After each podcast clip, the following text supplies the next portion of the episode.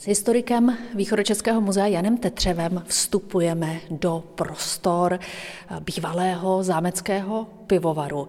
Tady zbrojnice ale určitě nemývala. Tady určitě nebyla, protože tady byly ležácké sklepy a ledárna zámeckého pivovaru. Zbrojnice byly většinou na úrovni terénu, ta hlavní zbrojnice byla v místech dnešního přednáškového sálu. Další zbraně a střelný prach byly na zámeckém příhrádku a některé byly soustředěny ještě v blízkosti brán, aby byly po ruce, když by bylo potřeba. Jak vypadala Pernštejnská zbrojnice? Na rozdíl od zbytku mobiliáře pardubického zámku, tak o Pernštejnské zbrojnici víme, co tam bylo protože kolega Vítě Prchal z Pardubické univerzity před lety nalezl inventář, který byl sepsán někdy v roce 1566, když se císařští rozhodli, že s tou zbrojnicí, co zdědili po Pernštejnech, se bude něco muset dělat, že bude nejlepší část z ní prodat a prostě nějaký využít. A proto byl sepsán inventář, takže my jsme věděli, co tady bylo. Ve chvíli, kdy jsme si řekli, že vytvoříme tu zbrojnici, byť v malinkém měřítku, tak jsme museli zjistit, jak to, co tady bylo, ve skutečnosti vypadalo. Takže samozřejmě jsme šli do našich sbírek, do sbírek jiných muzeí, do aukčních síní a do dobových publikací. A tam spousta těch věcí, o kterých víme, že je tady Penštejnové měli, byla namalovaná. Takže nám se pracovalo poměrně dobře. Celou tu expozici jste vytvořili tak, aby si návštěvníci mohli všechno vyzkoušet, mít ten prožitek, dokonce si zastřílet. Jaké typy zbraní tady uvidí v těch replikách? No tak, když návštěvník přijde do naší expozice, tak se může obléci do železa, protože součástí téhle zbrojnice byla ochranná zbroj pro několik set mužů. Takže tady si může návštěvník obléknout brnění, my je máme rozdělená od nejmenších po největší, takže se mohou obléknout i děti.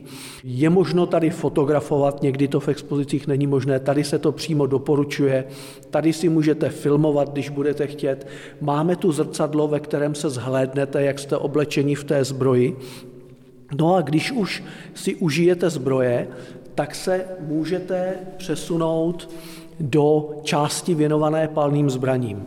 Tam si jednak můžete obtěžkat ručnice, které jsou plus minus z doby Jana Žižky Strocnova. Tehdy tady něco takového bylo, ale hlavní atrakce této části především jsou doutnákové ručnice, které tam máme a ty si můžete i rozebrat. A samozřejmě ty ručnice jsou plně funkční, že tam funguje zámek, na druhou stranu jsou nefunkční v tom smyslu, že je nenabijete a nevystřelíte z nich. Tak zbraně teď šroubovat nebudu, já osobně, ale, ale, to můžete, ale kanon, kanon si můžu vyzkoušet. No jasně, tak si to vemte. Nejprve je potřeba, abyste vyčistila hlaveň tady tím vytěrákem. Rychle, rychle nepřítel na nás útočí. Neříkalo se tomu pučtok? Je to možné. Tak, tak teď je potřeba do, hlavně dostat střelný prach Takhle ho tam začneme dosouvat a pak tu lopatku takhle. 30 deka střelného prachu. Já vám neřeknu, jaká byla navážka, teď bych vám lhal. Pak následuje samozřejmě dělová koule, ta se musí utěsnit nabijákem a potom se ten nejzkušenější dělostřelec, poté samozřejmě, co zamíříte s tím kanonem, tak si vezme tohle luntové kopí s hořícím doutnákem, tady nám doutná, a takhle ho přiloží k téhle zátravce na zadním konci hlavně a tím zažehne prachovou náplň, kterou v té hlavní máme. Dělo vystřelí, poskočí dozadu a my jdeme zase vyčistit hlaveň a znova, znova jdeme střílet.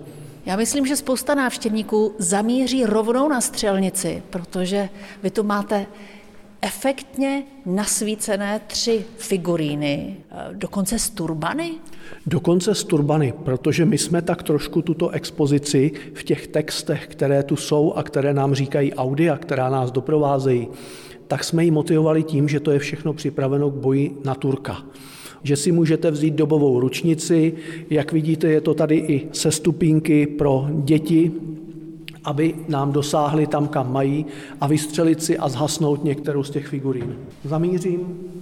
A je po Turkovi. Je po Turkovi, máme, to, máme to hotové. Rozhodně můžu říct, že tahle část střelnice je velmi atraktivní pro naše návštěvníky, protože taky je bezpečná a návštěvníci si to tady užívají. Obtěžkat si kopí, obtěžkat si meč, obtěžkat si tesák. Není to všude a tahle ta expozice je prostě dotýkací. Nikoli nedotýkati se, ale u nás dotýkati, používati, nositi, montovati.